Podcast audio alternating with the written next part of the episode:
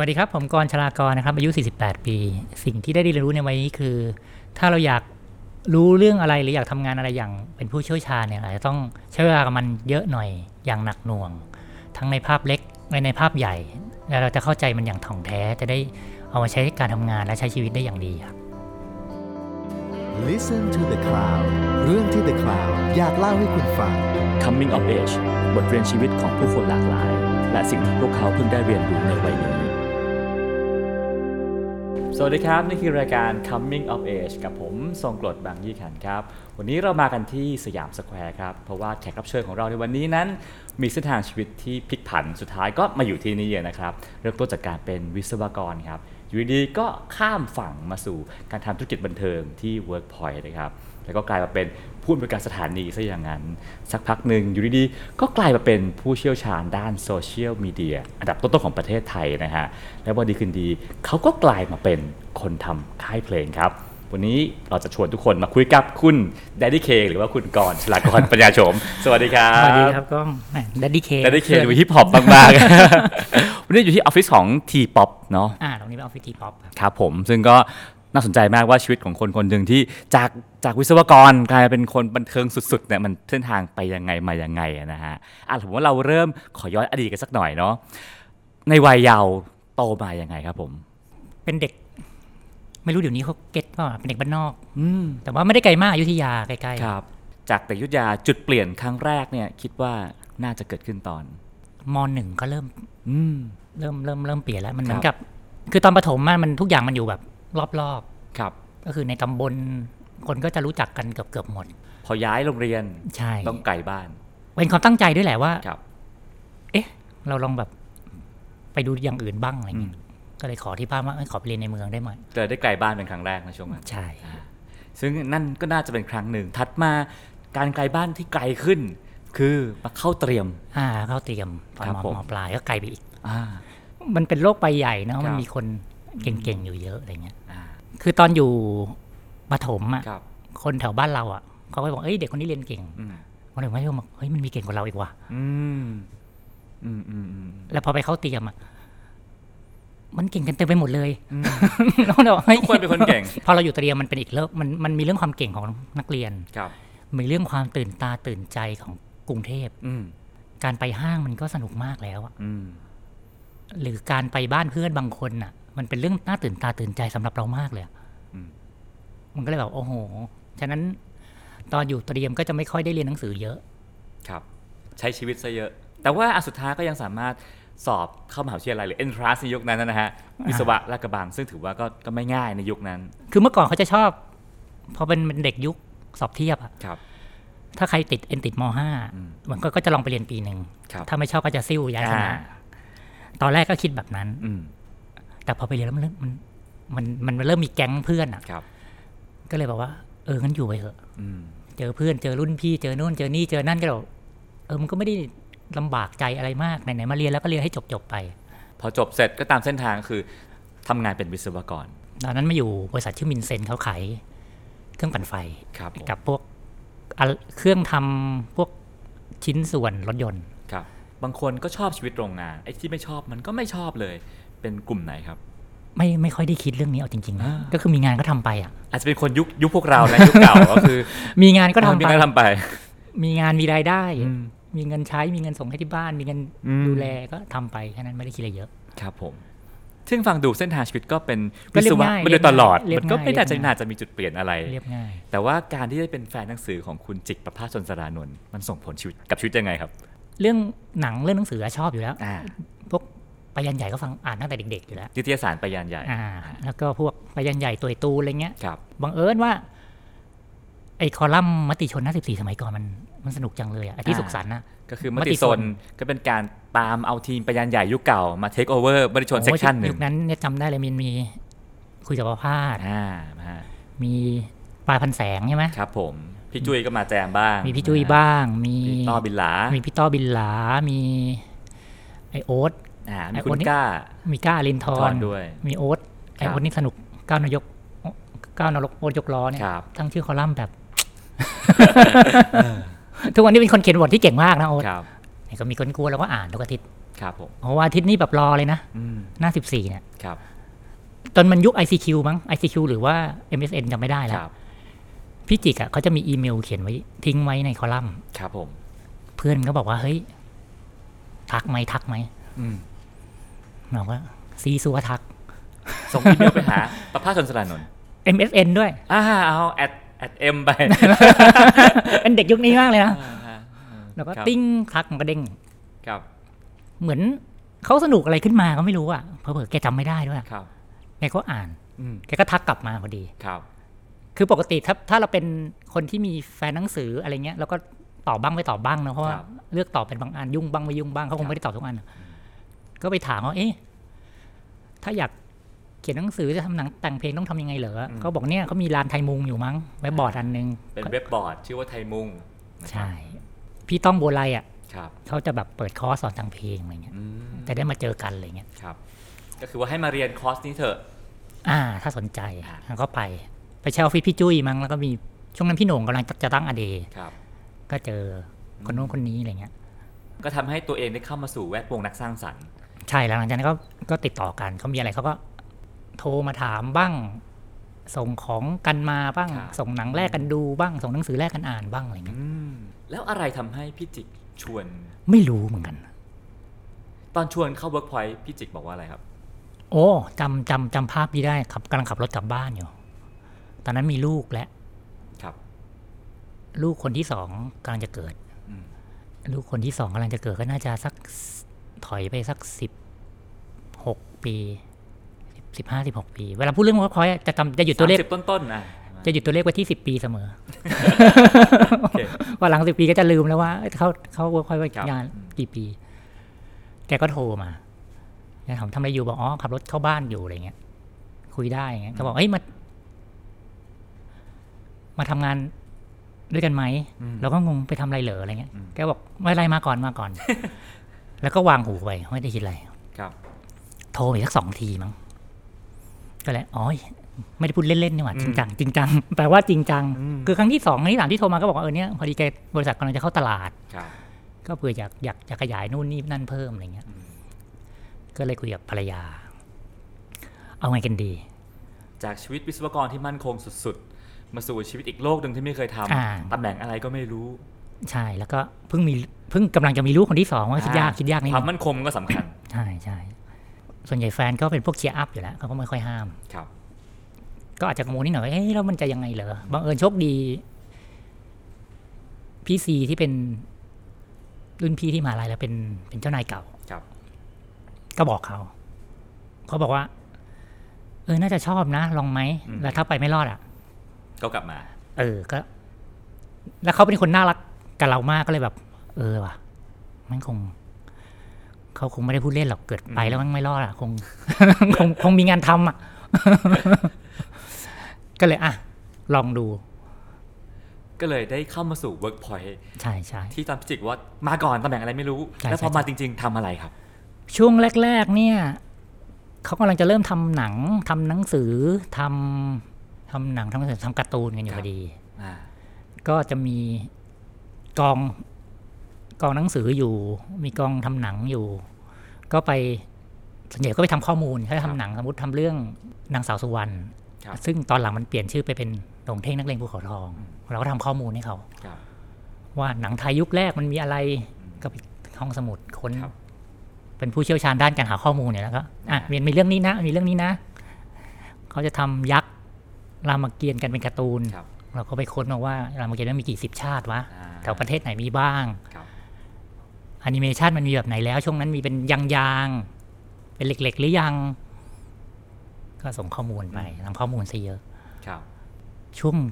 ครึ่งปีแรกหรือปีแรกอะเป็นช่วงทำงานที่สนุกมาก เพราะว่าอาทิตย์ละสักสองสามวันช่วงบ่ายครับๆเป็นช่วงเวลานวดเท้าหืมกับคุณประพาสไม่มีอะไรเขาประชุมอะไรกันเสร็จสับประชุมรายการกันเสร็จสับเขาจะเดินมาเรียก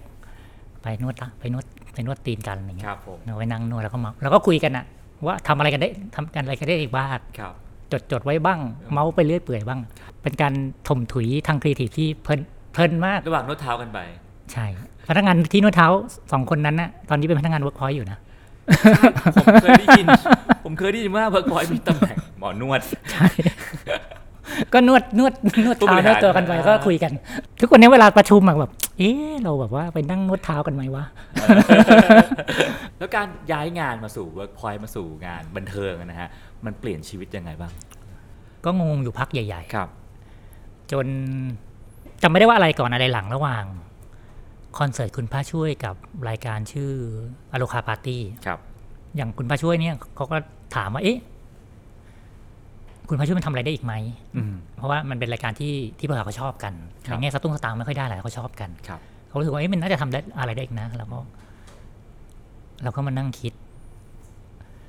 เออมันทำคุณมันทำคอนเสิร์ตได้ไหมวะอืมก็เลยเริ่มคิดทำคอนเสิร์ตจำได้ว่าไปทำที่โรงละครอักษราคิงพาวเวอร์ทุกวันเนี้ยครับก็ไซส์มันก็สักหกร้อยที่ ในแง่ธุรกิจมันก็ไม่ค่อย work ไซส์มันเล็กไปนิดครับ เราก็ไปดูแปลนเลย ดูละเอียดเลยแล้วก็คุยกับโรงละครถี่ถี่มาก ขอเลยเก้าอี้บางส่วนเรียงเก้าอี้ใหม่อืมเพื่อให้เก้าอี้มันเพิ่มนิดหน่อย คิดแบบวิศวะมาก แล้วก็มีบุฟเฟ่ต์ขายอยู่ ขอขายพ่วงได้ไหมอืมเอออะไรอย่างเงี้ยครับ แล้วก็ทำได้เว้ยอ่าเป็นการไปดูคอนเสิร์ตคุณพระช่วยที่ได้กินบุฟเฟ่ต์ก่อน แล้วมัน work ขึ้นมาอ่า แล้วก็พอทำคอนเสิร์ตว่าเราก็เริ่มเริ่มมาทำจริงจังก็เริ่มเริ่มเข้าบ้านน้าโย่งแทบทุกวันไปคุยกับเขาหามุกกันนู่นนี่นั่น จนพี่ตุ้มอะทักมาว่าเอ้ยของน้าโย่งสนุกอ่าก็เอาเอาเอาของน้าโย่งอะมา split ทำอีกรายการหนึ่งที่จำอวดอ่าโอ้ช่วงนั้นไปบ้านน้าโย่งแบบไปเหมือนไปอยู่กับแก๊งตลก แล้วเขาก็นั่งเล่ามุกกันแล้วก็กินข้าวฟังเข้าไปแล้วก็เฮ้ยอันนี้อันนี้ได้อันนี้ได้ อันนี้เคยดูใน ST วิดีโอนะ มุกนี้มาไหมมุกนี้ไหมนะเออเออเราดูเยอะอยู่แล้วก็บอกเฮ้ยนามุกนี้มุกนี้นะเคยเล่นไว้เขาก็อ๋อแล้วเออจริงด้วยเคยเล่นอะไรเงี้ยกับอีกอันนึงเป็นอโลคาปาร์ตี้ตอนนั้นช่องห้าเขาอยากได้รายการแบบแฟนพันธ์แท้ครับ ซึ่งรายการแบบดูได้ความรู้ด้วยดูสนุกฮือฮาด้วยอะไรเงี้ยคุณปัญญาแกก็บอกว่าแกไปดูรายการอะไรไม่รู้ ในในทูสมัยก่อนอะเกี่ยวกับโรคภัยไข้เจ็บอืมไปดูหน่อยสนุกดีครับ แค่เนี้ยเราก็อะไรวะ เราก็ใช้วิธีว่าจ้างคนน่ะ อัดวิดีโอจากทูอะอ่ากี่ช่องไม่รู้อะครับยี่สิบสี่ชั่วโมงเจ็ดวันอ่าหาจนเจอว่า อ๋อ มันคือไม่ได้เข้าเฮอร์เลอร์โชว์อ่าของบีทาเคชิอ่า ว่าเจอปุ๊บก็อันนี้ใช่ไหมแกบอกเออใช่ใช่ใช่ทำอันนี้กันเถอะแล้วทำยังไงอะ ก็ไปลองติดต่อซื้อเขาสิก็ก็เริ่มไปติดต่อซื้อเขาขอฟอร์แมตเขามาทำเสร็จปุ๊บมันก็มาคุยกันใหม่ว่าเอ้ยรายการแบบนี้มันขายโฆษณายากเอาไงดีอืมคุยกันไปคุยกันมาแล้วก็บอกว่า เราไปขายของก่อนไหมอืมก็เลยเอาไปขายโรงพยาบาลจำได้นัดทางโรงพยาบาลพญาไทคุณไม่ใช่ทองแตงสมัยครับก่อน ก็เขาสนุกด้วย เขาก็เป็นสปอนเซอร์ มันเลยกลายเป็นที่มาของ สิ่งที่เราเรียกว่า sponsorship program ของมันเนี่ยอ่าคือเมื่อก่อนเราทำรายการก่อนครับแล้วค่อยไปขายไอรายการเนี้ได้เป็นรายการแรกเลยมั้งที่ ขายสปอนเซอร์ก่อนแล้วค่อยทำรายการอ่าก็แต่แปลว่าพวบกทเอเจนซี่เขาก็เลยเรียกว่าเนี่ย sponsorship program อ่าบทบาทจากจากเรียกว่าเป็นฝ่ายข้อมูลมาสู่ครีเอทีฟก็นั่งประชุมกับเขานะไปเรื่อยๆนั่งฟังจากฝั่งครีเอทีฟมาสู่คนเริ่มตั้งรายการ คนไปซื้อรายการละอ่าเออก็ค่อยๆขยับขึ้นมาเรื่อยๆเรื่อยๆเรื่อยอ่าหลังจากนั้นมีอะไรก็จะทำรายการก็ เป็นส่วนตามคนมาประชุมมาทำรายการอะไรกันดีๆอ่ามาเรื่อย ก็ก็ได้เริ่มเห็นบทบาทตัวเองชัดขึ้นในเวิร์กพอยต์อ่า ก็เลยแบบอ้าวแล้วหนังไม่ได้ทำสักที ไอ้หนังรออยู่เจ็ดแปดปีเขาก็จะทำกันนะไอ้ที่บอกว่าหาข้อมูลมานะตอนนั้น ยังไม่ได้ทำสักที หายไปไหนหมด เจอพี่เอ็กที่ทำแอนิเมชันยักษ์อยู่ก็ครับเดินไปทักกันพี่เอ็กหนังพี่เสร็จยัง อ่าอ่าทีนี้นั่นก็นั่นก็เป็นงานส่วนหนึ่ง ทีนี้อีกอันหนึ่งที่เป็นชิ้นเป็นอันมากคือการบุกเบิกทีวีดาวเทียม หรือจานดำในยุคนั้นถูกไหมฮะใช่จริงหลังจากนั้นก็มันก็มีหลาย ๆ อันนะมันก็หลังจากโลคาปาร์ตี้มันก็มี One Night Geniusอืมก็คล้ายกัน อัจฉริยะข้ามคืน ใช่ถูกไหมฮะโอ้โหนั้นดังมาก แล้วก็ไปค้นรายการเก่าที่เขาคิดไว้แล้ว ก็ครับแพ็คทำอืมทำ teaser อะไรไปขาย ก็เลยพี่ติกก็เลยเออ รู้แล้ว อยู่ดีแกก็ตั้ง Creative Marketing อืมพิมพ์นามบัตรมาอะตำแหน่งนี้แล้วกันวะ เป็นทั้งครีเอทีฟและ marketing อยู่ดีแกก็ตั้งมาให้ต่อโอเคเราซึ่งพี่ไม่ได้ซีเรียสอยู่แล้วครับก็มีงานก็ทำไปอะครับกลายเป็นนามบัตรมันเท่มากเลย มีแต่คนถามว่าตำแหน่งนี้มันทำอะไรเหรอฝรั่งฝรั่งบอกเฮ้ยตำแหน่งนี้มันทำอะไรเหรออืมก็เออพี่ติกเขาคิดคำเก่งนะครับสมัยก่อนไม่มีตำแหน่งเนี้ยอ่าอยู่ในทีมขึ้นรายการใหม่มาเรื่อยๆอะครับไปกับฝ่ายขายบ้างอยู่กับทีมทำรายการบ้างอืมมาเรื่อยๆจน เริ่มมีสิ่งที่เรียกว่าทีวีดาวเทียมบูมขึ้นมาครับ เขาก็ทำกันเกือบหมดแล้ว คนนู้นคนนี้ก็ทำครับก็มีคนมาชวนเยอะอืมเราก็เลยอะงั้นไปดูหน่อย มันเป็นเรื่องงงๆสมัยก่อนเวลาเราครับพูดเรื่องทีวีดาวเทียมเออก็เลยเริ่มจากเอาจานดาวเทียมมามาติดที่ออฟฟิศครับแล้วก็ติดที่บ้านอ่าแล้วก็ เออมันงงจังเลยอะยังไงดีวะก็เลยเอางี้แล้วกัน ใช้วิธีว่า อยากได้ลูกเสือต้องเข้าถ้ำเสือ อืมก็ไปแอบไปเรียนเป็นช่างติดจานดาวเทียมหึ อยู่แว็บหนึ่งมันใช้เวลาไม่เยอะครับสองสามชั่วโมงอ่าคือวิธีการเขาไม่ได้มีอะไรก็คือไปเรียนครับไอการเรียนเนี่ยก็คือเจ้าของกล่องอะเขาก็สอนให้อาชีพครับเพื่อที่ช่างที่อยู่ในมือเขาว่าจะได้ไปขายกล่องเขานั่นแหละอ่ามันก็เลยรู้ว่ากล่องไหนขายดีกล่องไหนขายไม่ดีอืมช่างเขาพูดถึงกล่องไหน ยี่ห้อไหนยังไงครับ พี่เราก็เลยรู้ไปด้วยอ่าผลลัพธ์ที่เกิดขึ้นคือ ช่วงนั้นมันเหมือนกับเข้าเข้า เข้าขากันแล้วกับที่กับที่ออฟฟิศครับก็คือว่าเวลามีเรื่องอะไรใหม่ๆแปลกๆให้ให้มันว่าไปเถอะอะอืมก็เลยอะงั้นเดี๋ยวมาทำกัน แล้วมันมีเรื่องหนึ่งที่สนุกมากนะ ช่วงนั้นนะคือว่าจานดำอะจาน PSI เนี่ยครับเจ้าของชื่ออาจารย์สมพร ซึ่งแกเป็นอาจารย์ที่น่ารักมาก ก็สนิทกัน พอทำกล่องไอ้ทำช่องหลังๆอะมันมีปัญหาเรื่องพอเรามาช้ามากอะโอเคแหละคอนเทนต์เราอาจจะดีครับ เลขช่องมันไม่เหลือแล้วอืม เขาจิ้มเลขช่องกันไปหมดแล้วครับแล้วก็ในแต่ละกล่องเลขช่องก็ตรงกันบ้างไม่ตรงกันบ้างมันต้องไปตกลงกันเรื่องนู้นเรื่องนี้นะแล้วก็เออแล้วมันต้องยังไงเหรอ ก็คุยกับอาจารย์สมพรกับกับพี่แชร์สมัยก่อนลาเขาเป็นอาจารย์สมพรว่าเอ๊ะมันต้องยังไงเขาก็พยายามดูดูดูดูเขาบอกเออมันมันต้องได้เลขประมาณนี้นะอย่างหลังหน่อยก็ไปโปรโมทเอาละกัน ก็นัดคุยงานกัน ทีนี้มันบังเอิญซึ่งเป็นเรื่องที่น่าเล่าสู่กันฟังมาก คือบังเอิญวันนั้นที่นัดอาจารย์สมพรกินข้าว พี่ตาพี่จิกเหมือนว่างพอดีอืมก็ก็ถามว่าจะไปไหน ก็บอกไปกินข้าวอาจารย์สมพร เป็นเจ้าของจานดำนะครับไปด้วยกันไหมอืมบอกอ๋อได้เหรอก็ได้ได้ครับพี่เขาน่าจะอยากเจอ ก็เลยครับพาพี่ตาพี่เจ๋อขึ้นรถไปด้วยกันอืมเจออาจารย์สมพรที่ที่ออฟฟิศนัดคุยงานกินข้าวกัน ปรากฏว่าครั้งนั้นน่ะกลายเป็นจุดพลิกเกม เหมือนกับว่า ในแง่คนคนทำคอนเทนต์น่ะ คนทำรายการโทรทัศน์อะ ดูเป็นผู้ยิ่งใหญ่อ่าในความเป็นจริงถ้าเราคิดดีๆอะจานดาวเทียมเป็นแพลตฟอร์มอืมเหมือนเหมือน YouTube Facebook สมัยนี้แล้วกันครับอืมเขาอะเป็นผู้ยิ่งใหญ่ คือปกติเวลาเขานัดเจอคนอะทุกคนอะให้เขาไปหาอ่าทุกคนในอุตสาหกรรมอะให้เขาไปหา เราอะไปหาเขาพี่อะไปหาเขาตลอดอ่าไม่ได้คิดอะไรมากคือเขาเป็นผู้ใหญ่เราเป็นเด็กก็ไปหาอ่าเป็นคนอีกเจนหนึ่งเขาไปหาผู้ใหญ่ปัเราญญาประพาส อันนี้มันมันมันเป็นสองเท่าคือหนึ่งคือเราไปหาเขาก็ดีแล้วนะอืมสองคือพาผู้พาพาผู้ใหญ่ไปหาเขาอีก เออ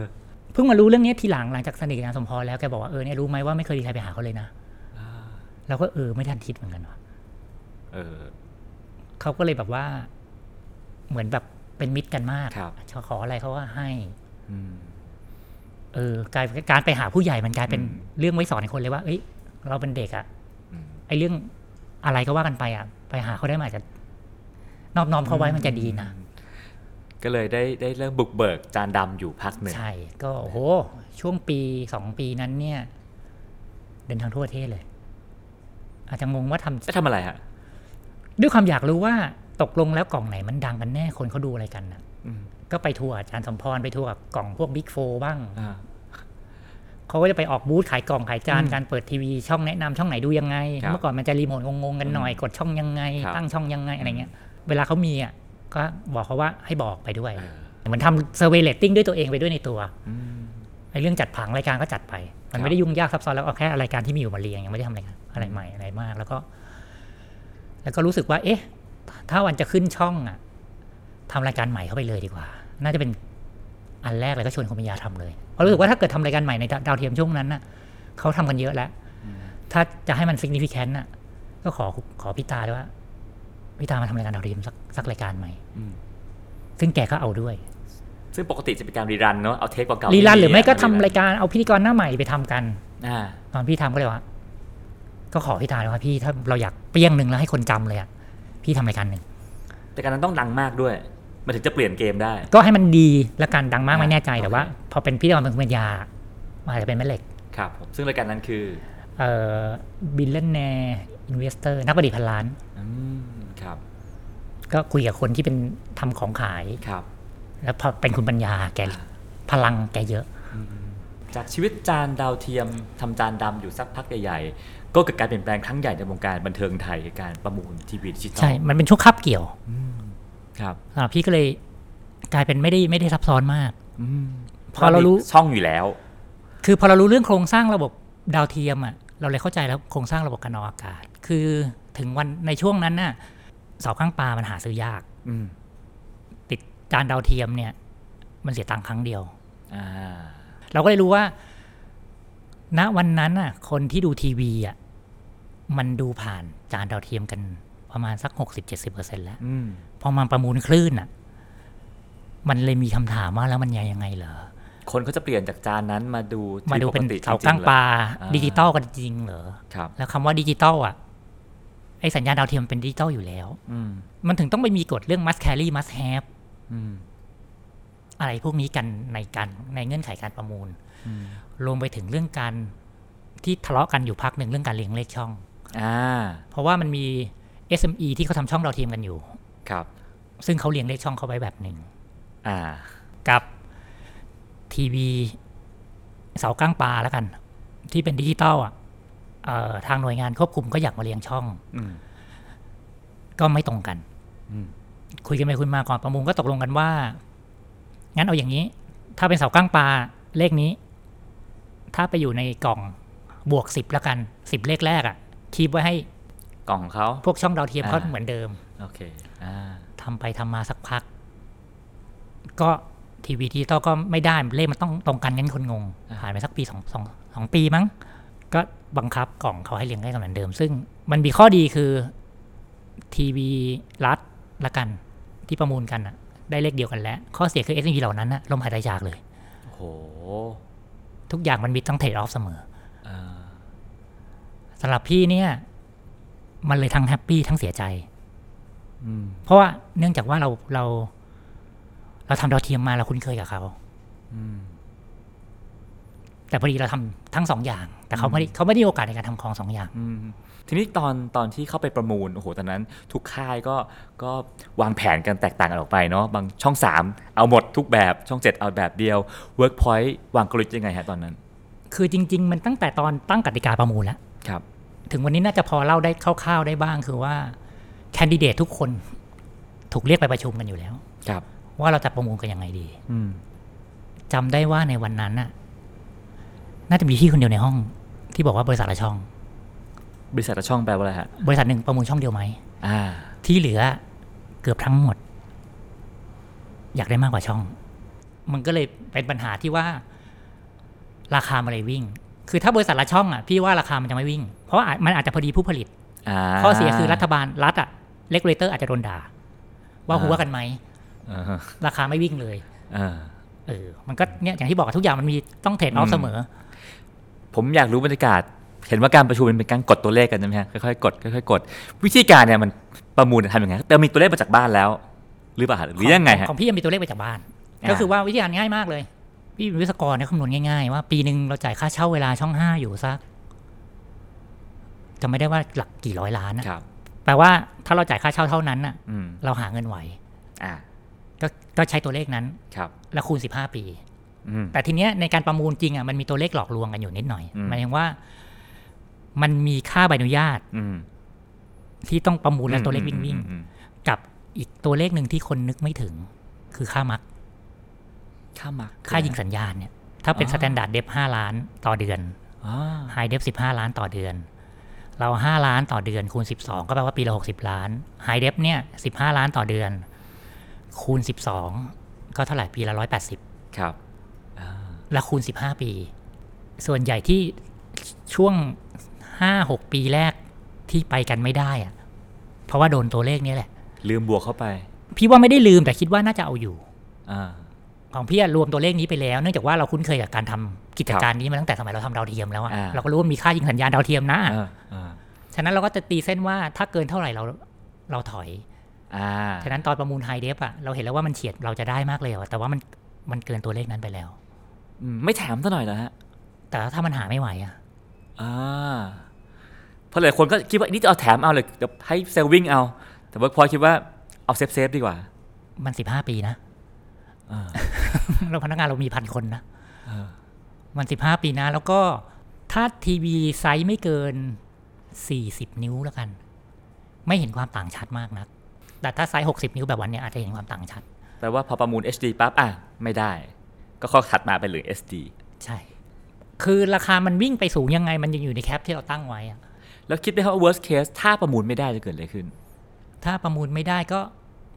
ก็คงไปรับจ้างว่าช่องไหนก็จ้างเราไหมอะ สุดท้ายก็ประมูลได้ ใช่ประมูลได้ก็ง่ายง่ายเราอ่าสำหรับพี่ยังง่ายมาก แต่สิ่งหนึ่งที่ผมเซอร์ไพรส์มากๆคืออยู่ดีก็กลายเป็นผู้อำนวยการสถานี ก็เนื่องจากว่าตอนทำดาวเทียมเราเป็นผู้อำนวยการสถานีอยู่แล้ว มันก็เลยครับเป็นงานต่อเนื่องอืมรู้เรื่องระบบการออกอากาศ รู้เรื่อง MCR รู้เรื่องห้องออกอากาศอะไรเงี้ยเฮ้ยตำแหน่งนี้ทำอะไรฮะไม่ได้มีอะไรก็ประชุมกรรมการผังตกลงกันว่าจะเรียงรายการยังไงเอารายการไหนทำรายการไหนเป็นหัวใจรายการไหนเป็นพระเอกรายการอืมอะไรอย่างเงี้ยแล้วก็คอยหารายถ้ารายการขาด ก็ไปหามาเติมให้ครบอืมซึ่งมันก็จะมีช่วงเวลาพรามไทม์ของแต่ละวันอยู่ในยุคนั้นนะนะฮะซึ่งคนคงจะแย่งกัน จริง ๆ ตอนนั้นไม่ได้คิดเลยซับซ้อนคือว่า ถ้าเราทำช่องอะ ช่องเราน่าจะเป็นแบบ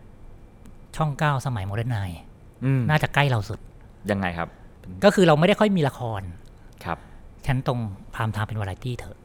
อืมแล้วแล้วก็มีเกมโชว์ห้าวัน โดยคุณปัญญา ครับผมแล้วก็ใช้อะไรคล้าย ๆ แบบนั้นมาทำ มาทำผังเรา อืมก็คือสู้ prime time ด้วยวาไรตี้ใช่ กับเกมโชว์ ใช่ ก็แล้วใช้ก็ใช้ท่านั้นแล้วมันก็ work ขึ้นมา แล้วก็มีเรื่องรายการไม่พอ รายการไม่พอก็มาเถียงกันว่า เอ๊ะ เราไปซื้อบ้างไหม ทีนี้ก็เลยเป็นโลกอีกใบแล้วเป็นช่วงเดินทางไม่หยุด ก็ต้องไปดูว่าประเทศไหนขายรายการอะไรเขามีรายการอะไรน่าดูบ้าง อืมแวบแรกฟังดูสนุกจังเนาะ เออก็ไปช้อปปิ้งชอบสิ่งนี้ก็ซื้อมาฉายเอาเข้าจริงเหมือนเป็นเราเป็นงานสัปดาห์หนังสือนะ ครับ ไม่ว่าจะงานคานส์อืมอันลือลั่นที่มันดูเท่ๆ เราเห็นแต่ภาพคนเดินพรมแดงกันนะอ่าเอาข้าจริงมันคือ เป็นบูธขายของ มีดีวดีให้ดูเต็มไปหมด ดูไม่ไหวหรอก แล้วก็มีนักขายที่มีวาทะชั้นเลิศ ใช่ แล้วก็รายการทีวีชั่วโมงหนึ่งมาเล่ากันสิบห้านาทีแล้วมันจะสนุกไหมวะ เมื่อก่อนมันไม่ได้อินเทอร์เน็ตมันไม่ได้ลื่นไหลขนาดเนี้ยหอบซีดีใส่กระเป๋ามาตอมอตรวจก็เป็นคนค้าของค้าซีดีเถื่อนหรือเปล่าวะอะไรนะเออบางทีก็ส่งเป็นแพ็คตามมาทีหลังครับ แล้วก็มีสัมมนาตามห้องไปฟังโปรดิวเซอร์คนนั้นพูด pitching งานกันอ่าอะไรเงี้ย สนุกเหรออืมเออเวลาใครบอกอะพี่บอกว่าไม่หนุกนะ เราไปช่องอื่นก็ไป เราเห็นช่องอื่นก็เห็น นอกจากช่องแล้วมีผู้ผลิตที่จะเอารายการมาเสนอช่องอีก แล้วทำไงให้เราได้ได้ดีลที่ดีที่สุดได้จากสิ่งนี้ ง่ายสุดก็ราคา อันนี้ตอบแบบกำปั้นทุบดินเลยนะ ยากกว่านั้นก็ตั้งใจนั่งดู แล้วก็รีบสรุปอ่า ตัดสินใจให้เร็วอืมเออแล้วก็ครับด้วยนิสัยอะ ก็เลยใช้วิธีว่าหลังๆเลยใช้วิวิธีว่า เจอคนขายที่นี่โปรดิวเซอร์ก็ให้แนะนำโปรดิวเซอร์ให้เจอหน่อย แล้วพอนั่งคุยกันน่ะ เขาจะแนะนำต่อๆกันไป แล้วพอมันเป็นคน production คุยกันน่ะอืมมันจะอีกอีกอาการหนึ่งอืมอย่างรายการแรก ๆ ที่ซื้อแล้วฮือฮามากน่าจะ I can see your voice อืมครับ คือซื้อ format มา ใช่ใช่ตอนนั้นครับคนก็งงว่าทำไมว่าคอยไม่คิดเองอืม ในความเป็นช่องอะเราคิดเองหมดไม่ไหว ครับ อันแรกที่ดังอะ I can see your voice ครับ คนขายชื่อดอน อืมเป็นคนน่ารักมาก เริ่มจากซื้อละครดอนมาก่อน ครับ ก็เฮ้ยดอนก็เล่าให้ฟังเราก็ฟัง เฮ้ย สนุกดีสนุกดี ก็เริ่ม จนมา I can see your voice ดอนก็เอาให้ดู ก็เล่าให้ฟังว่าเออไอ้รายการเนี้ยมันเป็นรายการร้องเพลงที่สนุก อืมมันเขาบอกว่าปกติรายการร้องเพลงอะคนร้องเก่งอะไปแล้วจะดัง อืมแต่รายการเนี้ย ไม่ต้องร้องเก่งเผื่อๆจะดังอืมเราก็เอ้ยเชื่อจริงจริงด้วยว่ามันคิดได้ไงวะ ก็เลยซื้อมาทำแล้วปรากฏว่ามัน work จริงอืมตอนนั้นมันฮิตมากนะไอซีวอยอะครับพอมันดังปุ๊บ คนทำ happy ผู้ขาย happy อืมพอมันดังเขาก็ขายได้หลายประเทศอ่าแล้วก็ด้วยด้วยความที่ระบบการซื้อขายสำหรับพี่มันเริ่มมันเริ่มเปลี่ยนจากการประชุมทุกสิบห้าทีเป็นเรื่องเป็นเป็นการนั่งกินกาแฟคุยกับโปรดิวเซอร์อะครับ มันก็เลยเป็นเรื่องการแนะนำต่อ อ่า ตอนนี้แหละ แนะนำ Mask Singer ให้อืมเออ มันก็บอกเฮ้ยอันเนี้ยไม่เลวอ่าเราก็จริงเหรอ เราก็เอามาดูอืมแว็บแรกก็เออไม่เลวน่าตื่นเต้นก็ส่งไปให้ทีมงานดู ไอ้แก้วชยันกับไอ้ดาวดาราลาย มันเก่งไปกว่านั้นอีก มันก็ไปเดะมันก็เอาอันเนี้ยไปไพลอตกลับมาอืมก็โอ้โหเฮ้ยมันเก่งว่ะ น่าจะฮิตแน่ๆอะอืมอะมันก็ฮิตจริงอืมมันมันมันเอามาทำแล้วไปไกลไปอีกอะ เรียกได้ไหมฮะว่า Messenger ถือเป็นการซื้อรายการที่คุ้มสุดในประวัติศาสตร์ Workpoint ใช่ คุ้มยังไงบ้างจริงๆ IKC Voice อาจจะคุ้มกว่าเอาเพราะมันถูกกว่าเนี่ยครับโดยมวลรวมอะทั้ง production ทั้งอะไรด้วยอะอ่า แต่ว่า Messenger มันพาไปมันพาไปหลายเรื่องคือ Messenger มันมาในจังหวะที่อินเทอร์เน็ตบุก อืม Facebook เริ่มเริ่มเอาจริงเอาจัง ครับ YouTube เริ่มเอาจริงเอาจัง อืม ตอนนั้นมันเลย มีทั้งรายการดัง ๆ แล้วก็ test algorithm ต่าง ๆ ของพวกอืมแพลตฟอร์มอะมันเหมือนมีของเล่นในมือเต็มเลยอะรายการก็มีไอ้นี่ก็ในเนี้ยเทคโนโลยีอืมก็มีอันนี้ให้เล่น มันมาถูกอืมถูกเวลาพอดีอะพอเราปล่อยไลฟ์ปั้งอะมันเลยได้ทั้งทีวีได้ทั้งออนไลน์ระเบิดเลยอืซึ่งไม่มีใครเขาทำกันด้วยส่วนพี่เป็นพวกไม่ค่อยกลัวอะไรอยู่แล้วอะอืมก็ถ้ามันไม่ work เดี๋ยวก็เลิกคือตามภาษารายการ Workpoint จะมีการกดสูตรต่างๆ มากมายเพื่อให้รายการมันมันน่ารักมันแมสมันป๊อปมานะฮะ Messenger จะกดกดเยอะมาก ขอสักสองสามสูตรได้ไหมฮะ สูตรเรื่องการทำรายการหรือทำ content อะมันมีอยู่ แต่ว่า ต่อให้รู้อะบางทีมันก็ทำให้สำเร็จอ่ามันก็มีเรื่องมีสัตว์ประหลาดฮะพี่เรียกว่าสัตว์ประหลาดสัตว์ประหลาด ความแปลกตาแล้วกัน เรียกสิ่งนั้นว่าสัตว์ประหลาด มันก็เป็นสัตว์ประหลาดคือ ตุ๊กตา อะไรวะร้องเพลงได้อะ ก็คือชุดที่เวอร์เวอร์อ่าอ่ามันมี visual ดึงสายตาแล้วกันอ่าเป็นเรื่องวิทาง visual โอเคในแง่ content มันอ่ามีสัตว์ประหลาดอาชญากรรมขำซึ้ง สัตว์ประหลาด อาชญากรรมขำซึ้งโอเคสัตว์ประหลาดเราเห็นไปแล้วเรื่องแล้วก็ local local แล้วก็ความเป็น local มีห้าอย่าง ถ้าทำสำเร็จเนี่ยครับหนึ่งสองในห้าหรือหนึ่งในห้าอะอาจะชญากรจะรมได้ของที่ดีของที่ฮิตอาชญากรรมคืออะไรฮะรายการหนุ่มกรรชัยนะวันเนี้ยอ่าโอเคคนไทยเราชอบดูอะไรอย่างนี้ คนคนทั้งโลกชอบดูอะไรอย่างอืนั้มนขำก็เห็น commentator ขำขำยากสุดอืมณวันนี้นะครับขำยากยากขึ้นเรื่อยๆ ฉะนั้นเวลาพี่เจอของที่มันขำอะพี่จะเชิดชูเขามากเลยอืม ในขณะที่คนรู้สึกว่าของที่มันขำอะมันเป็นของไร้สาระอืมเพราะว่าอะไรรู้ไหมเราขำคนละเรื่องอืมพี่อาจจะขำเรื่องหนึ่งครับกล้องกล้องอาจจะขำอีกเรื่องหนึ่งแต่ถ้าเกิดเออใครทำขำแล้วแล้วทุกคนพร้อมใจกันหัวเราะอะแปลว่าเขาเก่งมากอืมเพราะคนเดี๋ยวนี้มันขำกันคนละเรื่องอืมบางเรื่องเราไม่ขำด้วยอืมส่วนซึ้งมันโอ้โหเราเห็นบ่อยในรายการเวิร์กพอยต์อยู่แล้ว ถอดหน้ากากออกมาต้องมีน้ำตาซึมกัน คือซึ้งมันจะเราเราเศร้าใจกับเรื่องเดียวกัน ญาติเสียจากลา พลัดพราก ทุกคนพร้อมใจกันเสียใจอันนั้นก็ไหนๆขอถามเรื่องซึ้งหน่อยรายการเวิร์กพอยต์จำนวนมากต้องร้องไห้ ประกวดอะไรก็ร้องไห้ ไมค์ทองคำก็ร้องไห้ทำไมต้องร้องไห้ คนที่มามันมักจะเป็นชาวบ้าน ในโมเมนต์แห่งความปิติอะเขารู้สึกอย่างนั้น บางคนมารายการทีวีเจอคุณปัญญานี่แทบจะกอดคอร้องไห้แล้วนะเออไปใช้ตลาดแตกเราเห็นบ่อยใช่ เขาแค่ใช่เจอเขาโอ้โหๆโลโก้ ก็เป็นเรื่องบริบทพื้นฐาน เพราะว่า format ฝรั่งเอามาทำเมืองไทยบางทีก็ไม่ work มันต้องปรับให้เข้าบริบทบ้านเรา อืมอะนั่นเป็นเรื่องรายการเนาะทีนี้พอบอกว่าพอช่วงทำช่องก็มี social network มา มีนู่นนี่นั่นมา อยู่ดีก็กลายเป็นผู้เชี่ยวชาญเรื่องโซเชียลมีเดียของของประเทศนี้ Facebook YouTube ชวนไปทั่วโลกมันเกิดอะไรขึ้นฮะอยู่ตรงนั้นได้ยังไง มันเป็นไม้ตายของแพลตฟอร์มอะพอแพลตฟอร์มเขาต้องมีคอนเทนต์ครับเขาก็ต้องไปหาคนทำคอนเทนต์เก่งอืมๆ เขาก็ไปคุยกับหลาย ๆ คน พอมาที่เราเนี่ยเนื่องจากเราค่อนข้างประนีประนอม แล้วก็เป็นมนุษย์แบบว่าสอดรู้สอดเห็นอยู่แล้วมีอะไรขอลองดูหน่อยอะอืมมันก็เลยเอื้อเอื้อซึ่งกันและกันเขาก็ไม่รู้หรอกอะไร work อะไรไม่ work เราก็ไม่รู้หรอกอะไร work อืมอะไรไม่ work มันก็เลยทำงานกันง่าย เช่นอะไรฮะ เช่นไลฟ์ในรายการอย่างไลฟ์อย่างเงี้ยอ่าก็คือเป็น simulcast เลยก็คือว่าทีวีออก on ด้วย on ลงอินเทอร์เน็ตไปด้วยเลยอืมคำถามที่คนกลัวกันก็คือว่าคนจะเลิกดูทีวีไหม อืมอะพี่คิดว่าถ้าสิ่งนั้นมันจะเกิดอะยังไงก็เกิดอืมบางคนก็บอกว่ามันจะไปเร่งสิอืมที่บอกว่าถ้าเราไม่ทำอะคนที่เขาไม่มีช่องอะเขาทำแน่นอน อืม เพราะว่าณวันที่อินเทอร์เน็ตมันเบ่งบานแล้วอะมีกล้องอืมก็ทำคอนเทนต์ปล่อยได้แล้วนะครับ แพลตฟอร์มก็เลยรัก แล้วก็พาไปนู่นนี่นั่นโน่นไปทำอะไรมาบ้างฮะก็ไปดูว่าเขามีอะไรกันบ้าง มีเครื่องมืออะไรบ้าง ทั้งฝั่ง tech ฝั่ง content internal อืมฝั่ง commercial แล้วก็บางทีก็จะเป็นแบบกระบวนการทางบริษัท tech เขาจะมีสิ่งที่เรียกว่าfeedback อืมก็ไปนั่งอย่างเงี้ย มีกล้องถ่ายอย่างนี้ แล้วก็เขาก็ broadcast ให้คนทั้งบริษัทเขาฟังอืมเขาก็ถามว่ามีปัญหาอะไรบ้างอยากได้อะไรอ่าเออทำอย่างเงี้ย ทุกปีอืมกับทุกแพลตฟอร์ม มันเปิดโลกเรายังไงบ้าง ก็เราก็แบบสมมติ ทำไมช่วงนี้ Facebook ไม่อัลกอริทึมทำไมเราก็บอกเขาไปเขาก็จะเล่าให้ฟังอ่าแล้วก็เขาเดี๋ยวเขาจะมีอะไรมันก็อ๋อเราก็จะคิดว่าอันนี้ อันนี้ อันนี้น่าจะเหมาะ มันก็จะมาคิดต่อเนื่องว่าคนไทยมันจะไปใช้ยังไงวะอืมอย่างไอ้เฟซบุ๊กไลฟ์เคยบอกเลยว่าระวังเมืองไทยจะเอาไปขายของอืมเขาก็งงๆแป๊บหนึ่งซึ่งดูทุกวันนี้สิเอาไปขายของก็กระจายจริงๆด้วย พี่ก็คิดในใจเสียดายขายของไม่เป็นทำไมถึงคิดว่าคนไทยชอบขายของผ่านไลฟ์คือ ถึงบอกว่าตอนไปทำทีวีดาวเทียมอะที่คนบ่นๆกันอะ ว่าเปิดทีวีดาวเทียมไปร้อยช่องอะห้าสิบช่องเป็นขายของอะ ในมุมหนึ่งคือ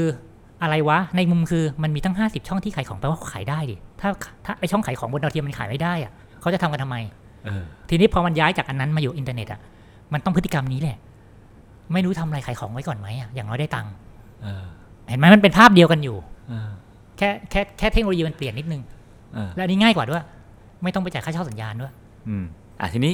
การเดินทางไปเจอแพลตฟอร์มต่างๆไปงาน Google มางานหนึ่งที่ทีแรกจะไม่ไปใช่ใช่ใช่ใช่คืองานอะไรฮะ ชื่อ Google ไซไกเพิ่งมารู้จักว่าไซไกมันแปลว่า จิตวิญญาณแห่งการเวลา โอ้โห เท่มากเลยเนาะคนตั้งอะ เออก็คือเขาเอาคนเก่งๆ ไปรวมกันปีละครั้ง ครับ ไปอยู่บนโรงแรมบนภูเขา คือเมื่อก่อนถ้าดูประวัติก็คือไปอยู่เมื่อก่อนไปแคมปิ้ง สักกี่คนฮะปีที่ไปน่าจะสักห้าร้อยอ่าโอเค สามร้อยห้าร้อยก็ทั้งโลกมันก็ใหญ่ขึ้นหน่อย แต่ไม่อยากไป คือตอนนั้นมันเดินทางเยอะจนแบบว่าขี้เกียจอะคือสมมุติว่า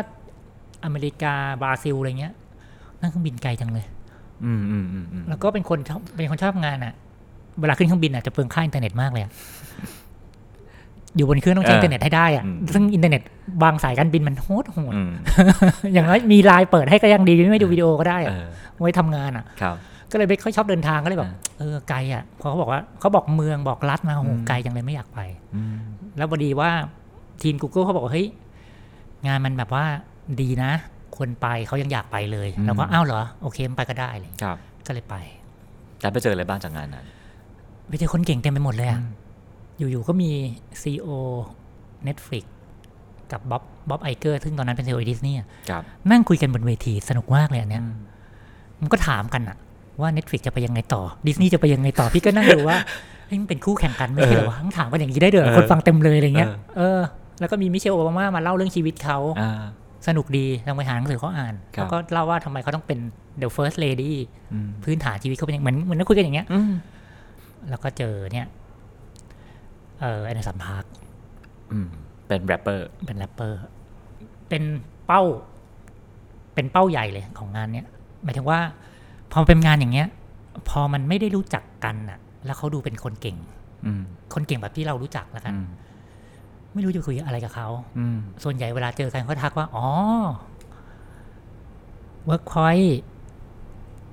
YouTube อืม Messenger Rapper อ่าเขาก็โอเค รู้จักของที่เราทแปลแปลว่า m a s s i n g e r กับเอ่อ The Rapper ดังทั่วโลกำใช่ โอ้ ดังทั่วโลกผู้คนก็รู้จักสิ่งนี้กัน ว่าแล้วเบิร์กพอยไปงานก็จะแบบเอ้ยเคยดูรายการยูหน้าตาเอเชียมันคล้ายๆกันอ่าพอแบบเอ้ยยูเป็นยูแนะนำตัวกันมันจะเคอะเคอะอ่าเขินๆนิดนึงอ๋อ Workpoint ครับอ๋อมันก็เขาจะพูดไม่ Rapper กับ Messenger กลับมาทันทีอ่าโอเคก็โอเคแปลว่า รู้จักเคยดูบางดูมากดูน้อยแล้วแต่คนครับว่ากันไปอืมแล้วก็อะพอรู้จักกันแล้วไงต่อ ก็เอ๊ะคุยกับใครดีสามวันน่ะ ขันไทยเทบอกว่า ก็แชทกับคนที่กรุงเทพครับ เขารู้จักไอเดสันพาร์คอืมโอเค มีความเชื่อมโยงนิดนึงครับ คุยกับ Anderson .Paak แล้วกันวะครับอย่างน้อยยังยังมีเรื่องให้อ่าคุยฮิปฮอปที่นู่นเป็นยังไงฮิปฮอปที่นี่อ่าเป็นยังไง ตอนนั้นทำแรปเปอร์แล้วก็เราก็รู้จักฮิปฮอปที่บ้านเขาเจอเราเยอะครับโอเควะมีเรื่องคุยกับเขาแล้วอ่าก็ไปคุยกันปรากฏว่า เออ มันรู้จักอย่างจริงจังว่ะอืมก็เลยแวบแวบหนึ่งก็เลยคิดว่า เฮ้ย การทำคอนเทนต์ทั้งทีวีและอินเทอร์เน็ต ใน Workpoint อะมันเป็นประตูอีกบานเหมือนกันที่จะพาคอนเทนต์ไทยไปต่างประเทศได้ อืมแล้วก็ทั้งสองอันเป็น music อืมนึกออกปะทั้งสองอันเป็น music อืมเป็นเพลง เพราะว่าเพลงมันอาจจะไปง่ายกว่าหนังหรือละครหรือซีรีส์ไหมอืมตอนนั้นน่ะมีคำถามนี้ ก็เลยคิดว่าเฮ้ยกลับมาเนี่ยทำเจ็ดสีคอนเสิร์ตดีกว่าอืม ในยุคหนึ่งเจ็ดสีคอนเสิร์ตเป็นคอนเสิร์ตระดับปรากฏการณ์ของช่องเจ็ดทุกบ่ายวันเสาร์เจ็ดสีคอนเสิร์ตแล้วก็ดนตรีอ่าซึ่งจะเป็นศิลปินชั้นนำของประเทศจะมาขึ้นเวทีจ่ายสตางค์กันไม่ออกด้วยซ้ำนะอ่าเพราะมันเรตติ้งมหาศาลเออเพื่อพอคิดว่าอยากจะทำ format นั้นอีกครั้งหนึ่งแต่ว่าด้วยด้วยเป้าที่ว่าถ้าฝรั่งดูเพลงไทยจะได้ไปต่างประเทศได้ง่ายโอ้โหหนักกันนะคือไอรายการเนี้ยทำให้ฝรั่งดูด้วย ไม่ใช่ก็มันเนื่องจากว่าอ่าอย่าง Mask Singer Rapper มันมีคนต่างชาติดูเยอะอะอ่าแต่ว่าถ้าถ้าเราทำรายการเพลงมาบนอินเทอร์เน็ตอะคนต่างชาติต้องได้ดูดิเกิดมันชอบเพลงไหนศิลปินคนไหนขึ้นมา มันอาจจะไปดังที่ต่างประเทศก็ได้ไงให้คิดแค่นี้อ่าคิดแค่นี้เลยไม่ได้คิดซับซ้อนเลย จากวันนั้นที่คุยกันในงานเกิดไอเดียนี้ขึ้นมาใช่แล้วมันกลายเป็นอะไรฮะก็เลยกลับมาก็เลย เอ๊ะทำรายการเนี่ยแหละเจ็ดสีคอนเสิร์ตดีกว่าอืมแล้วก็เดี๋ยวชวนศิลปินมาออกเขาน่าจะมาออกแหละเขาไม่มีที่ออกกันอยู่นะอืมเพราะบางคนเวลาชวนมาออกรายการ Work Workpoint อะไม่ค่อยชอบมาอืม ทำไมฮะศิลปินบางทีไม่อยากเล่นเกมโชว์อ๋อเออเออเออเขาอยากมาร้องเพลงให้ฟังแล้วกลับบ้านไปอะอ่า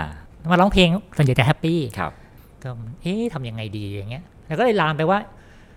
แปลว่าโจทย์มันคือ เอาคอนเทนต์ไทยไปต่างประเทศด้วย musicงั้นแปลว่า อุตสาหกรรมเพลงมันเป็นยังไงกันอยู่วะอืม ย้อนกลับไปคล้ายๆตอนทำจานดาวเทียม ก็ทำไม่รู้ก็ต้องไปศึกษา ใช่ใช่ใช่ก็เลย ก็เลยอะ ทำประกวดหานักร้องแล้วกันอืมก็เอ๊ะก่อนเพื่อให้มี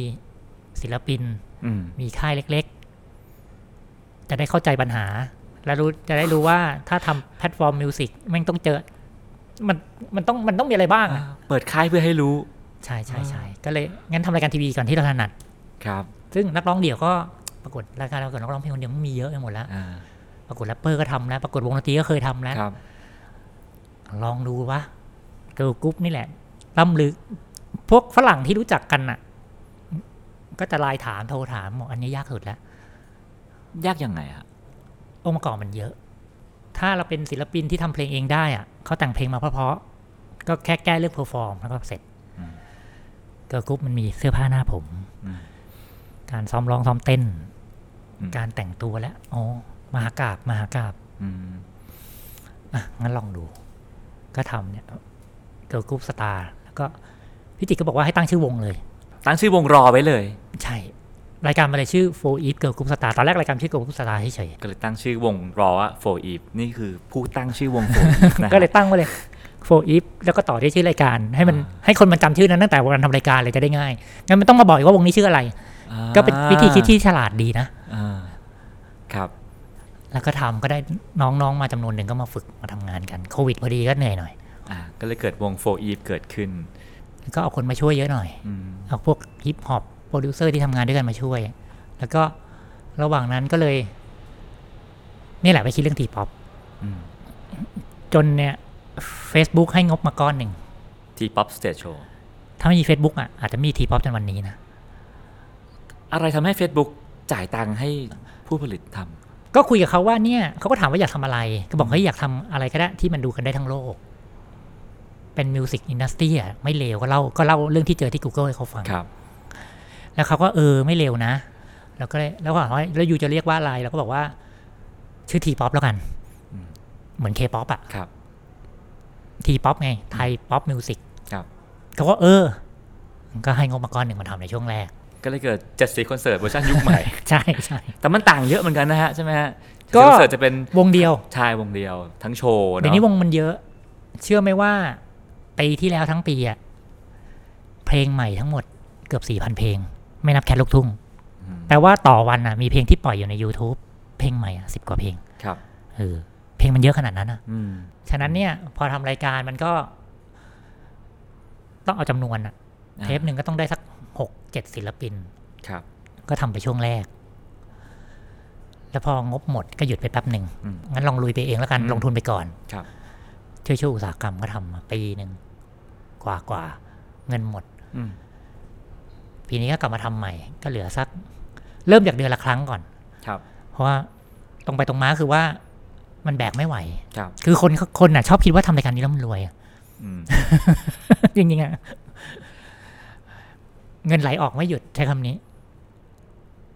เพราะว่าทำรายการทีวีมันแพงอยู่แล้ว production มันแพงศิลปินมาเราก็ให้สตางค์เขาค่ารถค่าลานิดหน่อย ค่าโหวตเราก็แบ่งให้เขาด้วยอืมเพราะว่า พอมันทำค่ายเพลงมันถึงรู้ว่า งานการเดินสายพาวงออกรายการมันใช้สตางค์หมดเลยแล้วถ้าเป็นบอยแบนด์เกิร์ลกรุ๊ปอะค่าเสื้อผ้าหน้าผมทีหนึ่งก็ห้าหมื่นหกห้าหมื่นถึงแสนหนึ่งแล้วอะอืมไปสิบงานถ่าย MVสวยๆได้ตัวงนะอืมถึงบอกว่าการที่ต้องมีค่ายเพลงไว้อะมันเข้าใจอุตสาหกรรมเพลงอืมแต่การมีค่ายเพลงไว้ก็ใช้เงินใช้ทองปีนค่ายเพลงอะใช้เงินใช้ทองไม่เท่ากับการทำรายการ T-Pop Stage อ๋อ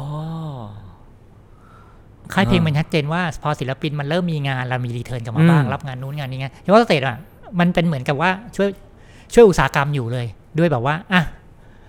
อืมฉะนั้นเลยคนในอุตสาหกรรมที่เข้าใจเราอะเขาถึงจะ happy กับรายการนี้มากอืมหลังๆก็ถามว่าเมื่อไหร่จะกลับมามีทุกอาทิตย์แล้วบอกว่าเดี๋ยวเดี๋ยวเราเดี๋ยวขอหาสตางค์ได้ก่อน แล้วตอบผู้บริหารว่าไงฮะ กับรายการที่เงินไหลออกทุกสัปดาห์ ทุกเดือน ก็น่าเศร้าๆไปบอกเขาอะก็บอกว่า เดี๋ยวจะทำให้มันเข้าที่เข้าทางนะ อืมปีนี้ก็ดีขึ้นพอเราพอพอมาเหลือเดือนละวันอะ ทุกคน happy หมดอะถามกลับมาแล้ว Workpoint ได้อะไรจากสิ่งนี้ เอาเข้าจริงอะ ในแง่ธุรกิจแทบไม่ได้อะไร ได้กับค่ายเพลงมากกว่าด้วยซ้ำอืมช่วยโปรโมทให้เขาซึ่งจริงๆอะสำหรับพี่มันคนละเรื่องกันนะอืมใช่ แต่ว่ามันควรมีไว้อะ เพราะว่า ถ้ามันไม่มีแล้วเขาจะไปไหนกันอะเขาก็มี YouTube ของเขาไงฮะ ไม่เท่าอันนี้ อ่าถามถามสำหรับสำหรับเขานะ นี่ถามหลายคนแล้ว ก็เนี่ยเคยบอกว่าเฮ้ยเดี๋ยวรายการนี้ไม่มีแล้วก็ไป YouTube ดิ ตอนหยุดไปพักนึงอะทุกคนบอกเมื่อไหร่จะกลับมาทำอืมพอกลับมาทำเหลือเดือนละวันทำไมเดือนละวันไม่ทุกอาทิตย์บอกมันก็ถ่าย YouTube กันสิบอกเออมันไม่มันไม่เท่าวันนี้พี่ production มันอุ้มอ่าคือเวลาเขามากันน่ะเขาอยากได้อะไรบอกเราทำให้อ่าเขาด่าถ่าย YouTube เองอะ มันไม่ใช่ทุกคนจะทำอืมได้ให้ให้มันสวยและเนียบอืมสำหรับคนในอุตสาหกรรมนะ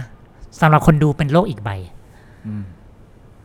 คนดูต้องการความเนียบอยู่ตลอดเวลา เขาไม่ได้สนใจปัญหาครับของเราอืมเขาเขาเขาเคยดูสวยๆแบบไหนเขาอยากได้สวยๆแบบนั้นตลอดเวลาอืมซึ่งไม่ได้ว่าอะไรเขานะเขาก็ครับก็เป็นธรรมชาติของผู้ชมอะอืมนั่นก็เป็นช l เลนจ์ของ Daddy K ในในในช่วงนี้สำหรับ community นี้มากอ่าแต่คิดว่า wave เนี้ยถ้ามีใครมีแรงนะ อยากให้อยากให้ออกแรงเลยอื มมีแรงหมายถึงมีสตังค์เพราะว่าช่วงเนี้ยช่วงปีเนี้ย พอโควิดมันซาแพลตฟอร์มเกือบทุกแพลตฟอร์มบินมาคุยด้วยอืมเรื่อง T-Pop wave มันกำลังจะมาเขาเชื่อกันอย่างนั้น เมื่อวานก็มีฝรั่งมาคุยเดบ่ายเนี้ยก็มีฝรั่งมาคุยครับที่เป็นพวกแพลตฟอร์มต่างประเทศอะไรทำให้ T-Pop มันจะมาฮะมันมีจุดเด่นตรงไหนฮะพี่ว่ามันอาจจะเป็นรอบของมันนะอืมมันเหมือนช่วง Britpop กล้องน่าจะเป็นยุค Britpop ใช่ ซึ่งมันงงๆมะ Britpop แต่เป็นวงล็อกหมดเลยเออใช่ใช่ใช่ใช่แต่เรียกว่า Britpop นะเออเออมี Take That วงเดียวป่ะที่เป็นป๊อปอ่าที่เหลือก็เนี่ย Nirvana เออร็อกหมดเลยแต่เรียก Britpop เออันนี้เหมือนกันพอบอก T-POP อะเด็กกลุ่มหนึ่งที่เด็กๆหน่อยจะคิดเป็นภาพบอยแบนด์เกิร์ลกรุ๊ปเออเวลามีศิลปินเดียวมาหรือเป็นวงร็อกมาเขาจะแบบ เอ๊ะ ใช่เหรออืมแต่เราพี่อะตอน Britpop มันก็อย่างนี้แหละอืมมันมี name แล้วอะอ่าให้มี name สักอย่างให้ให้คนต่างชาติเขาเรียกก่อนนะเดี๋ยวมันครับไปของมันเอง อย่าเพิ่งไปแบ่งอืมก็เลยรอดูอยู่ว่ามันจะยังไงเพราะว่าคือตอนแรกก็ไม่ได้คิดแต่ว่าตั้งแต่ปีใหม่มาเนี่ย พวกแพลตฟอร์มมาคุยด้วยบ่อยเรื่อง T-POP เราก็เลยเอ๊ะเขาได้ยินกันแล้วใช่ไหม เพราะว่าพวกสตรีมมิ่งอะเมื่อก่อนไม่มีโหมด T-POPแต่นี้มันมีแล้วอะอืมเวลากดเข้าสตรีมมิ่งเจ้าดังอะครับ ก็จะเห็น K-POP J-POP อืม Britpop แล้วก็แบ่งช่องไปร็อกอืมป๊อป city pop อินดี้ เดี๋ยวนี้มันมีโหมด T-POPแล้วอ่าเป็นสัญญาณที่ดี เป็นสัญญาณที่ดี ซึ่งถามว่าได้อะไรไหมก็ได้แค่เอาใจช่วยทุกคนอืมกับมีแพลตฟอร์มกลางๆไว้ครับอะมาถึงชีวิตในช่วงหนีบางนอกเรื่องงานบ้างในวัย 48 ปีชอบไหมครับ ในวัยนี้ ก็ชอบนะ ตอนนี้ทำงานเยอะมากเลย เป็นกรรมการบริษัทอยู่สองสามบริษัท ซึ่งตอนเขามาชวนน่ะ เข้าใจว่ามันคงสบายดีอืม แต่มันดันเป็นบริษัทที่เขาตั้งใจทำงานกันจังเลยอะก็มีประชุมกับเขาทุกเดือน อืมมันสนุกตรงที่ ไอ้ที่เขาชวนไปเป็นกรรมการอะครับ มันเป็นเรื่องเรื่องใหม่ใหม่ดี ซึ่งอืมซึ่งเราอาจจะแก่แล้วอืมพอฟังคนรุ่นใหม่เขาทำงาน แล้วเขามาปรึกษามันก็เออเฮ้ยมันมีเรื่องแบบนี้ได้ด้วยว่ะอะมันก็อืมมันก็เลยกลายเป็นสนุกอีกแบบหนึ่งเวลาเป็นกรรมการบริษัทนะครับ เออเขาทำงานเก่งดี คนรุ่นใหม่เขาคิดอะไรกันเหรออะอืมคนรุ่นใหม่ที่เป็นผู้บริหารยุคใหม่ด้วยครับอืมต่างจากเวลาประชุมที่เวิร์กพอยต์เหมือนกัน วิธีการบริหารจัดการเขาอะครับแล้วก็งานในเวิร์กพอยต์ก็ ไม่ได้เป็นผอ.สถานีแล้วมันก็เบาไปส่วนหนึ่งครับแต่ยังประชุมกรรมการผังอยู่ช่วยดูรายการบ้างนิดๆหน่อยๆทำอืมที่ยุ่งก็เป็นเรื่องออนไลน์ทั้งอืมทั้งกระบะ แล้วก็ธุรกิจอื่นครับๆทำหนังทำซีรีส์เยอะขึ้นอืมทำหนังก็เป็นอีกโลกหนึ่ง แล้วในแง่ความคิดความอ่านต่างจากวัยหนุ่มยังไงบ้างสำหรับพี่อาจจะต่างไม่เยอะเนื่องจากว่า ดันเป็นคนที่เวลาเจอคนรุ่นเดียวกันจะบ่นว่าเป็น เป็นเจเนอเรชันที่ซวยอะทำไมครับ ติดอยู่ตรงกลางอืมแก่ไม่สุด แก่ไม่สุดแปลว่าอะไรครับคือถ้าเป็นคนยุคพี่ตุ้มอะทุกวันนี้เวลาคุยกับพี่ตุ้มหนุ่มเมืองจันทร์นะครับบอกพี่ตุ้มมึงโชคดีว่ะ แก่สุดแล้วเขาก็ห้าสิบกว่าก็วัยอีกนิดนึงจะเกษียณนะๆครับ มันเลยไม่ต้องมาแบบ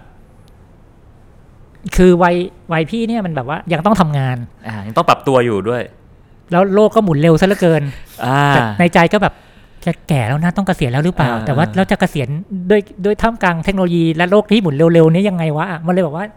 เป็นชะงักถ้ายังเด็กอยู่อะ มันคงบอกว่าเปลี่ยนจะเปลี่ยนอะไรเหรอก็ลุยอ่าอันนี้มันเลยกักกักๆอะอ่าเราจะไม่เรียนรู้ก็ไม่ได้ จะเกษียณเลยก็ไม่ได้เหมือนกันแม่งกักกักๆอยู่อะเป็นเจเนอเรชันที่ซวยๆหน่อย ในวัย 48 ปีนะฮะ งานคืออะไรครับสำหรับชลากรปัญญาโชมสำหรับพี่มันเป็นเครื่องมือเลี้ยงชีพอยู่นะ ยังเป็นแบบคนคนแก่อยู่อะเราคงต้องทำงานเพื่อเลี้ยงชีพแหละ อืมแล้วก็ถ้าจะโชคดีมาก ถ้าได้ทำงานที่ชอบทุกครั้ง อืมแต่บางไม่ใช่ทุกงานหรอก บางทีเราก็เลือกไม่ได้ อืมฉะนั้นเวลาคนพูดกันเรื่องเนี้ย พี่จะค่อนข้างเห็นใจว่าเขาเลือกอาจจะเลือกไม่ได้ เขาอาจจะต้องทำงาน ที่เขาไม่ได้ชอบมากนัก อืมแต่เขาต้อง เลี้ยงครอบครัวเขาอะอะสุดท้ายแล้วฮะ ผมเดาว่าพี่กรณ์ก็คงทำงานถึงเกษียณแน่นอนดูจากทรงแล้ว คิดว่าวันที่เกษียณอายุ 60 ปี วันนั้นอยากไปถึงตรงไหนครับ เคยคิดจะเกษียณตอนสี่สิบอืมพี่ตุ้มเหมือนเมืองจันทร์บอกว่าไม่มีทางครับ ซึ่งยังจริงด้วย ไม่กล้าพูดเรื่องนี้กับพี่ตุ้มอีกเลยอืมเออนึกไม่ค่อยออกอะ่ะอืมคือจริง ๆ หลังๆอะ่ะในความเยอะของการทำงานอะ่ะ ความเหนื่อยมันน้อยลง เช่นตอนนี้มีบริษัทชื่อจังก้าที่ทำงานด้วยกันครับจังก้าจังก้าพลัสจังก้าพลัสก็เคยเป็นคนที่ทำพวกแนนโนตอนนี้ทำซีรีส์เต็มไปหมดครับให้ให้ให้แพลตฟอร์มอืมก็ทำหน้าที่แค่ เอ้ย อันนี้ได้ อันนี้น่าสนใจ อันนี้จัดระเบียบทีมหน่อยไหม เออ สนุกดีแล้วไม่เหนื่อย ก็อาจจะเดี๋ยวแค่นี้ก็เพลินดีนะ ให้ความเห็น เออเป็น เพลินดีอะอืมซึ่งไม่ต้องเชื่อก็ได้ไม่ได้ว่าอะไรครับเออคิดว่าถ้าเกษียณแล้วเป็นแค่เนี้ยเพลินดีนะฟังฟังๆดูแล้วผมคิดว่าเอ้ยพี่กรณ์มีส่วนผสมของฝั่ง logic แล้วก็ฝั่งครีเอทีฟที่ชัดมาก ๆ จากความเป็นวิศวะเนาะแล้วก็เหนืออื่นใดเลยผมรู้สึกว่าการเอาตัวเองไปเรียนรู้อย่างบ้าคลั่งใช้คำนี้ดีกว่าเนาะอย่างบ้าคลั่ง คือ เอาตัวเองไปคลุกกับมันจนตัวเองเข้าใจจริง ๆ วันนี้นะครับรายการของเราหมดเวลาลงแล้วนะครับกลับมาพบกับรายการ Coming of Age ใหม่ตอนหน้า ทุกวันอังคารนะครับ วันนี้กับผมกับพี่กรณ์ต้องลาไปก่อนครับ สวัสดีครับ ติดตามเรื่องราวดีๆ และรายการอื่นๆจาก The Cloud ได้ที่ readthecloud.co หรือแอปพลิเคชันสำหรับฟังพอดแคสต์ต่างๆ